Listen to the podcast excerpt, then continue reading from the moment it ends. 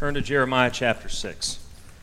Y'all going to get a different sermon than the early service. I have struggled with this because I didn't feel like this was the direction to go. I felt like it was the direction to go, but I have a word that is a burden in my heart this morning. I know that we have been encouraged this morning um, by the songs, and I'm thankful for the, the valleys. I'm thankful for the God of the valleys and the God of the mountains. I'm thankful for the way that He makes. But as I was praying this morning, the Lord put this word in my heart. I don't know who this is for. Um, I believe it is for more than one person. I believe it is a, it's a word that when God puts a word in your heart, you have no choice but to preach it. And so, even though I was standing there saying, "Lord, I don't, I don't want to go this direction. I want to go back. To, I want to start into Acts, and we'll get to Acts eventually. Trust me. We're, we're going to work through the book of Acts, uh, looking at the church in action. But for whatever reason, this is our text this morning. It is a, it is a heavy burden on my heart.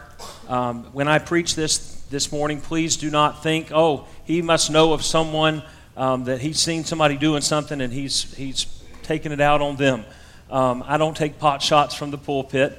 The problem with that is, is that usually when you start randomly shooting, innocent bystanders get hit, and the people you're talking about have no clue you're talking about them. I'm like the mailman. I don't address the letters, I just deliver them if God speaks to you this morning. But here's what I want to ask you to do. Will you do this with me? Will you say this? You know the verse from the Psalms? I will hear what the Lord will say. Will you pray that? Will you say that in your heart this morning? Whatever God says to you this morning, uh, you may not be as far along as this passage talks about. You may just be at the very beginning of it.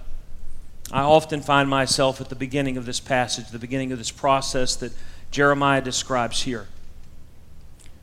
But I believe that there's those this morning, whether you're here in this building, or whether you're watching, or whether you will watch in the future that this passage is for. And this burden in my heart this morning brings me to the place of where Jeremiah, Jeremiah is known as the weeping prophet. And I see him standing in the streets of Jerusalem trying to deliver this message, trying to warn those who are headed toward this place that he is going to describe. And I don't know this morning, it may be an adult, it may be one of our students, but in our relationship with God, it is possible for us to come to a place where we are useless, where we are rejected in our value and in our usefulness for what God saved us to be. You do know that God did not save us just to go to heaven. Y'all, we understand that, right? Now we're going to how many of how many of you are glad you're going to heaven because you're saved? But that's not why God saved us. God left us here on this earth to bring glory to Him. And it is possible for us to come to a place, as the people of God do in this chapter, where God says, You are reprobate silver. Now, we think of the word reprobate as we see someone that's just a degenerate, they're living out in terrible sin, and we say, Oh, look at that old reprobate. But the word reprobate means refuse. It's silver, in this case, that has been tried, and instead of being of great value and a great treasure, it is to be rejected. What a tragedy it would be for any of us to reach that place where God would say, instead of this that I have for you, instead of this that I want to do through you, instead of this that I want to do in you, you're not of use. Follow with me in Jeremiah chapter 6. Verse 26. O daughter of my people, gird thee with sackcloth, and wallow thyself in ashes. Make thee mourning as for an only son. Most bitter lamentation, for the spoiler shall suddenly come upon us. I have set thee for a tower and a fortress among my people, that thou mayest know and try their way. They are all grievous revolters, walking with slanders. They are brass and iron. They are all corrupters. The bellows are burned, the lead is consumed to the fire, the founder melteth in vain, for the wicked will not be plucked away. Reprobate silver shall men call them, because the Lord has rejected them. God says, I have brought purging to their life, I have brought the, the refining fire to their life, and the impurities will not be purged out. And so, because of that, I have to set them aside because they are useless. How do you come to a place where it would be said of you or I that what God intended for us, we are useless? Most of us would say, We'll never reach that point. Preacher, we're here on Sunday morning. We're here worshiping the Lord. We're here lifting our hands in praise. We're reading the Word. We're hearing the Word preached. This would never be us. I will promise you that there were those in this chapter, in this instance, that he is talking about that would have said the exact same things. They had been to the tabernacle. They had been to the temple with worship. They had been to the temple with sacrifices. They were, they were those who named the name of God. And yet God says about them, they are worthless. They are of no value to me. I want to be of value to my family. I want to be of value to our church. I want to be of value to my community, but above all else, I want to be of value to God. That's what I was created for. That is what I am redeemed for. How do you get to this place? As we talk about this this morning, and I just want to just walk through part of this chapter, I, I want you to see first of all, the condemnation to judgment. God says, I'm going to pour out judgment. I am bringing in a people. I am bringing in, we know that this is the Babylonians who are coming in to, to siege, besiege Jerusalem. And some terrible things are going to take place. Look in verse 9. Thus saith the Lord of hosts, they shall thoroughly glean the remnant of Israel as a vine. Turn back thine hand as a grape gatherer into the baskets. He's going to go on and he's saying, I am, I am weary of holding it in. God, in his patience and mercy, has held back for as long as he can. Now, please hear me carefully. As we think about this chapter, if you are thinking, oh, he's clearly talking about someone who has gotten very far away from God, but the person who has gotten the farthest away from God started by getting a short way from God. The prodigal son, before he ever got in the hog pen, took the first step out the door. But if we don't take that first step out the door, we'll never reach the hog pen. We'll never reach that far country. God says, I'm going to pour out my judgment. What, is the, what are the indications? And as we look at this this morning, I'm examining my heart. I want to ask you to do the same thing. I want you to remember that phrase I will hear what the Lord will say. I will hear what the Lord will say. Because I, I know this. I'm not, I'm not pessimistic, I'm, I'm realistic. Somebody said, You know, do you see the glass half full or half empty? And I said, Yes. It's both. I, I'm, I'm pretty realistic about things. And I know that anytime a sermon like this is preached, anytime admonition is given, anytime, as Jeremiah experienced, nearly three dozen times or more in the book of Jeremiah, he will warn the people and they will not heed what he has to say. Now, it is really hard to know that you're going to preach a message that there are those who are not going to listen to at all. But the faithfulness is in the proclamation and in the understanding that there are those who will hear what the word will say. How do we identify? What are these things that we need to be careful and watch for? First of all, we watch for our response to the scriptures, our response to the word of God. Notice in verse 10 To whom shall I speak and give warning that they may hear? Behold, their ear is uncircumcised and they cannot hearken. Their ear is closed. Their ear is not open. I can say it, but they won't listen. And he says, Look at this. He says, They cannot hearken. There's a, a, a change in their aptitude for the Word of God. Now, I'm not saying that there aren't difficult things in the scriptures that we seek to understand, but the Holy Spirit is our teacher and He gives us understanding. And they simply, He said, I can, I can say things and they hear what I'm saying, but they don't hear what I'm saying. How many wives can acknowledge that there's a difference between listening and hearing? And all the husbands say, Oh, me. We know that there's a difference. And he says, Look, they can't hearken, they can't even hear. Their aptitude for the Word of God has changed. Notice that he says, The Word unto them is a reproach. Their attitude toward the Word of God has changed. What's your attitude toward Scripture, toward the Word of God? Is reading the Scriptures a drudgery? Is it simply your duty? Or is it a delight to your heart to get to be in the Word of God? When you hear the Word and it steps on your toes, you see, it's nice to read the, the blessedness and the chapters and the verses that speak to us and bless us, but what happens when God, God's Word corrects us? I was speaking with someone recently, and they know the Word of God. They have heard the Word of God. They know the truth.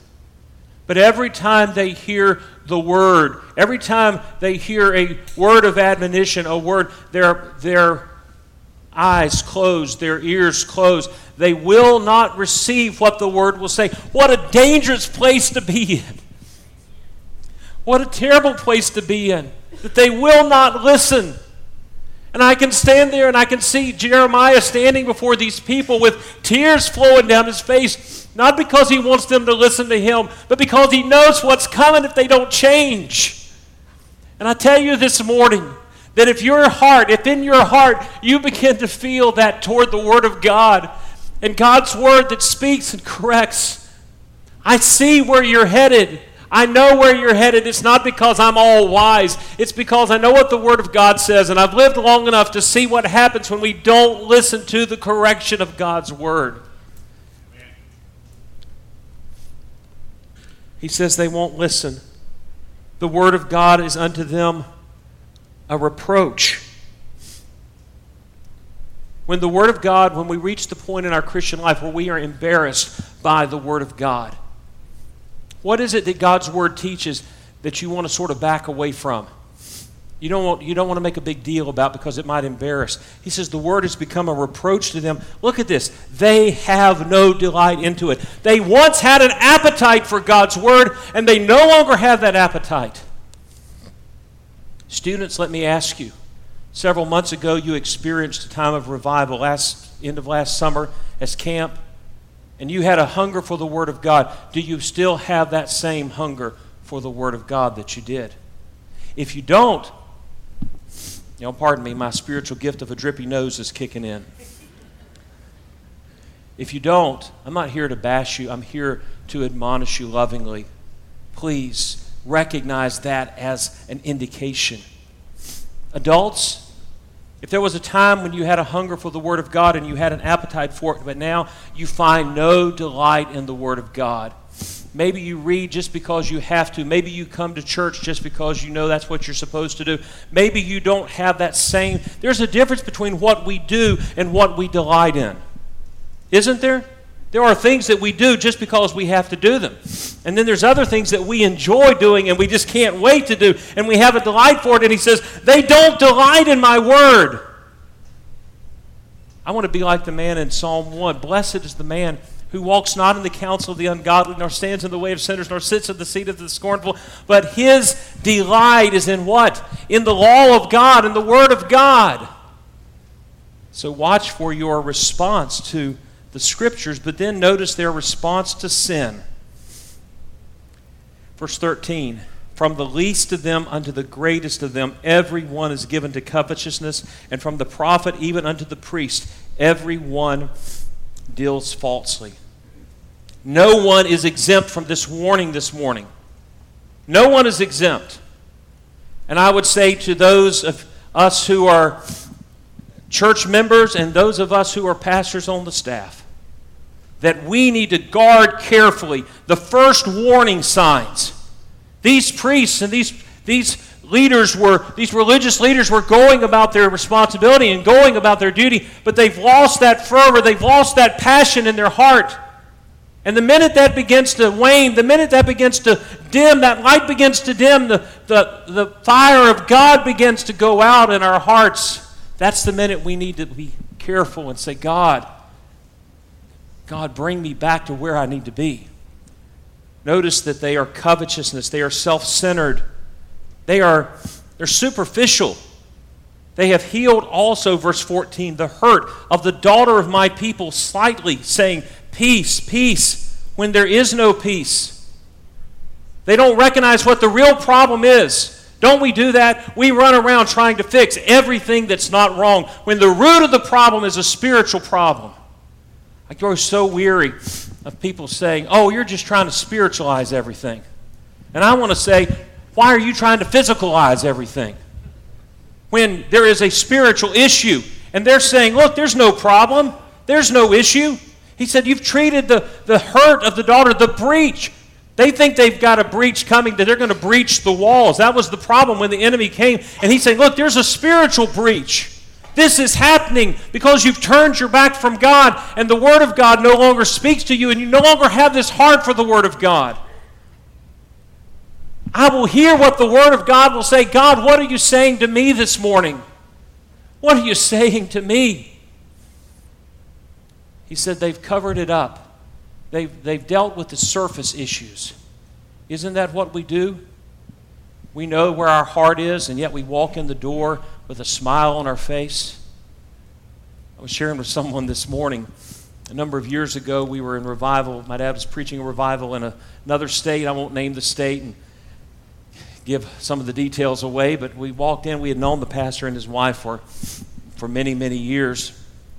And uh, they walked in and they were a little late for the service that night. And she had a brace on her foot, and she hadn't had the brace on her foot. And so my mom called her name and she said, You know, if you wouldn't kick your husband, you wouldn't have to get braces on your legs. She didn't laugh. What had happened is that afternoon, she and the pastor, her husband, had had a little tiff, and she got exasperated with him and hauled off and kicked him and broke her foot. And I thought, I wonder, that was pretty obvious. I mean, that's a pretty good sign you need revival, isn't it? When the pastor's wife kicks the pastor and breaks her foot.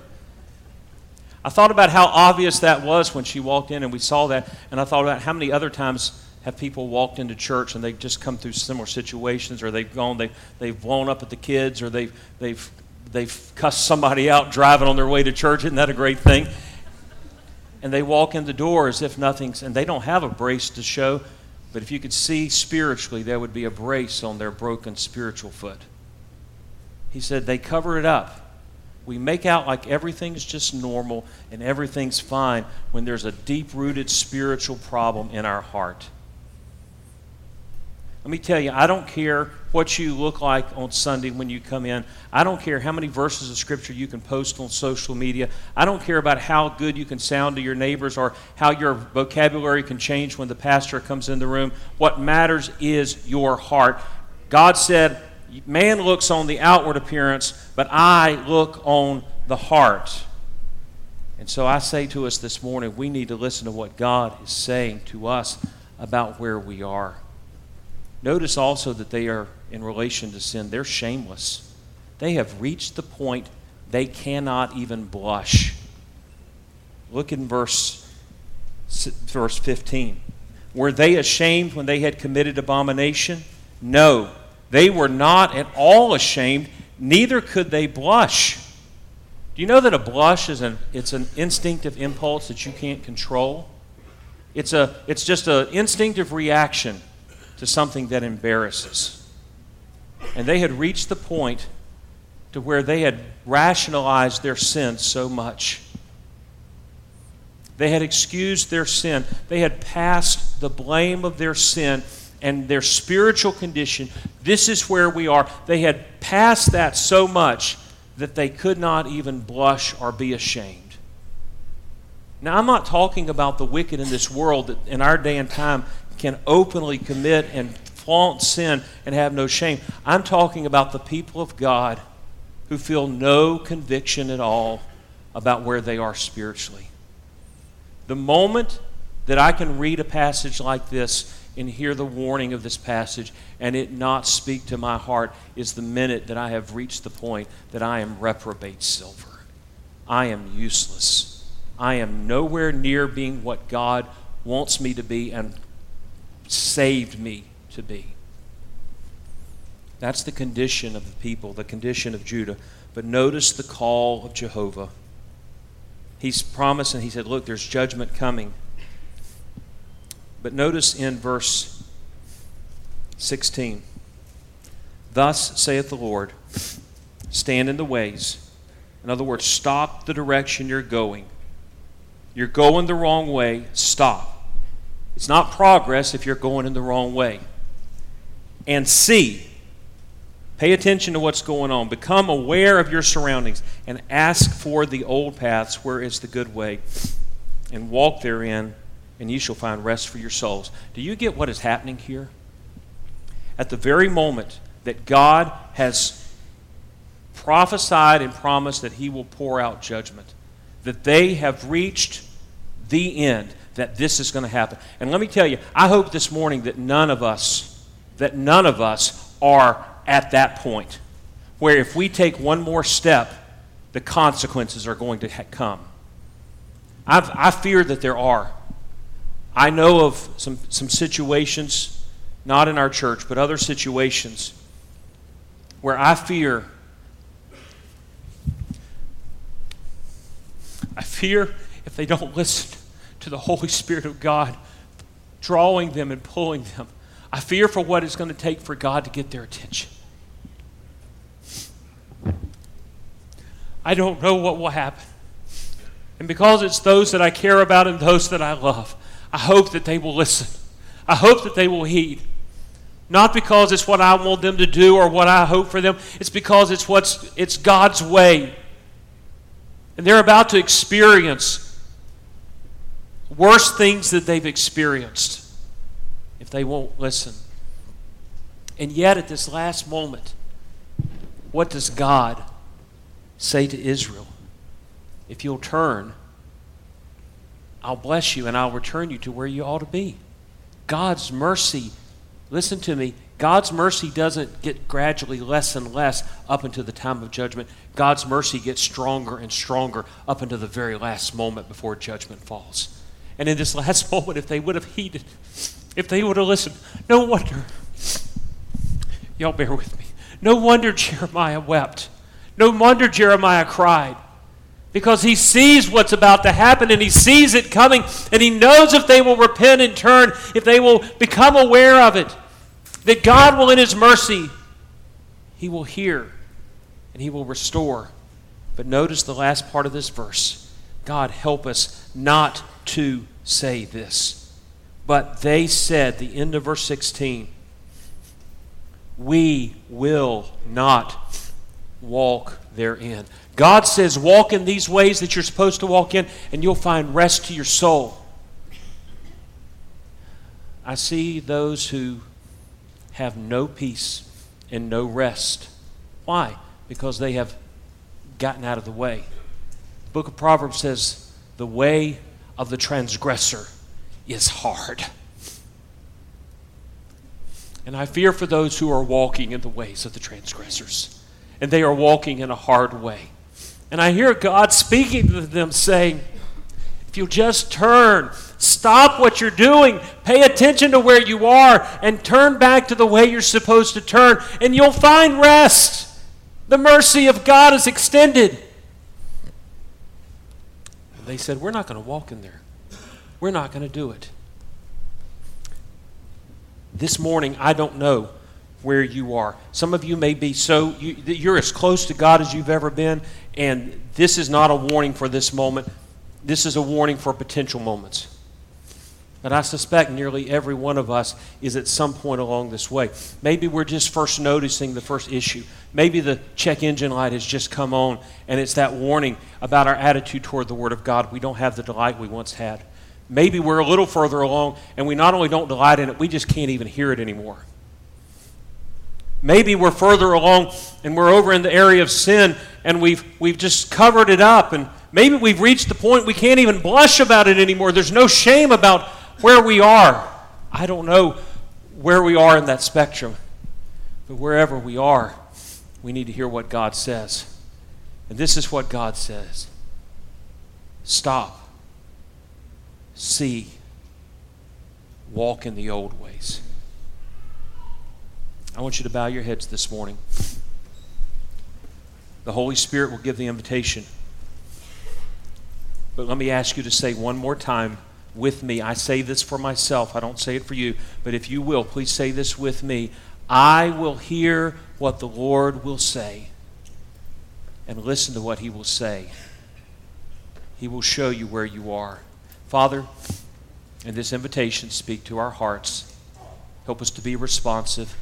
Lord, I, I don't know why you put this burden in my heart, but I know you wouldn't have done it if someone did not need to hear this message today.